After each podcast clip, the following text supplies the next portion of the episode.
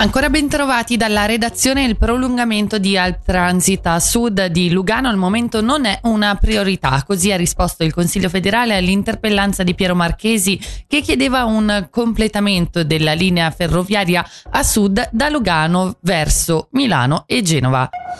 Il Tribunale federale respinge il ricorso per la riapertura del caso del 48enne tedesco che il 10 maggio 2018 perse la vita sulla 2 poco dopo la galleria del Monte Ceneri nell'incendio della sua Tesla. La notizia è stata anticipata dalla regione secondo cui nelle conclusioni i giudici di Losanna per i giudici di Losanna l'incidente è stato causato da una distrazione dell'automobilista ed è esclusa la responsabilità di terzi, compresa quella del colosso automobilistico.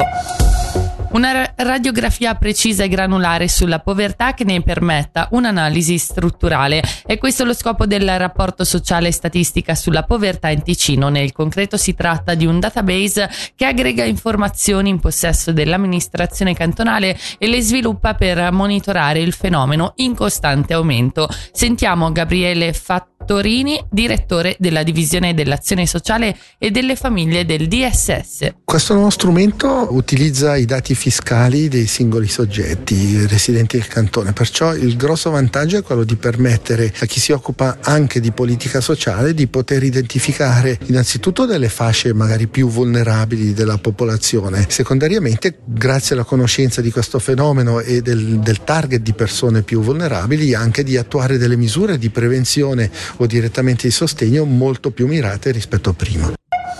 E ora le previsioni del tempo oggi soleggiato e mite con temperature fino a 13, 13 gradi.